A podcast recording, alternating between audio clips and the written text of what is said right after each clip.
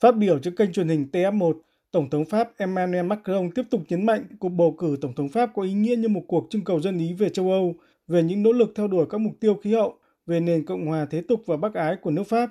Ông Macron bày tỏ lo ngại về việc hơn 26% cử tri Pháp không đi bầu tại vòng 1 và một tỷ lệ vắng mặt dự kiến còn cao hơn tại vòng 2. Trước cách biệt không quá lớn với đối thủ Marine Le Pen trong các cuộc thăm dò gần đây, ông Emmanuel Macron kêu gọi cử tri Pháp thực hiện quyền bầu cử, đồng thời cảnh báo về kết quả không mong muốn có thể xảy ra. Hãy nhớ lại những gì công dân Anh vài giờ trước Brexit hoặc các cử tri Mỹ năm 2016, vài phút trước khi ông Trump được bầu, đã nói tôi sẽ không đi. Tôi có thể nói với bạn rằng ngày hôm sau họ đã hối hận vì đã không đi bỏ phiếu. Nếu bạn muốn tránh những điều không tưởng, thì hãy tự mình lựa chọn.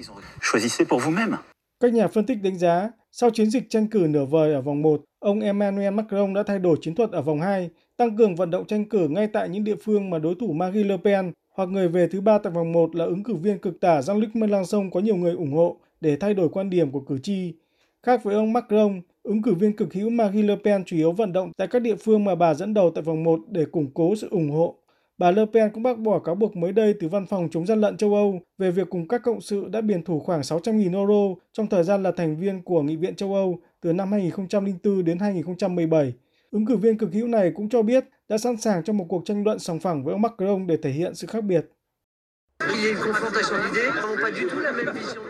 Sẽ là một cuộc đối đầu về ý tưởng bởi vì chúng tôi không có cùng một tầm nhìn về xã hội, về đất nước hay về nền kinh tế hiện nay. Vì vậy tôi hy vọng cuộc tranh luận sẽ không diễn ra như những gì tôi được nghe từ một tuần qua, đầy những hành vi sai trái, các tin tức sai lệch hay những ngôn từ thái quá.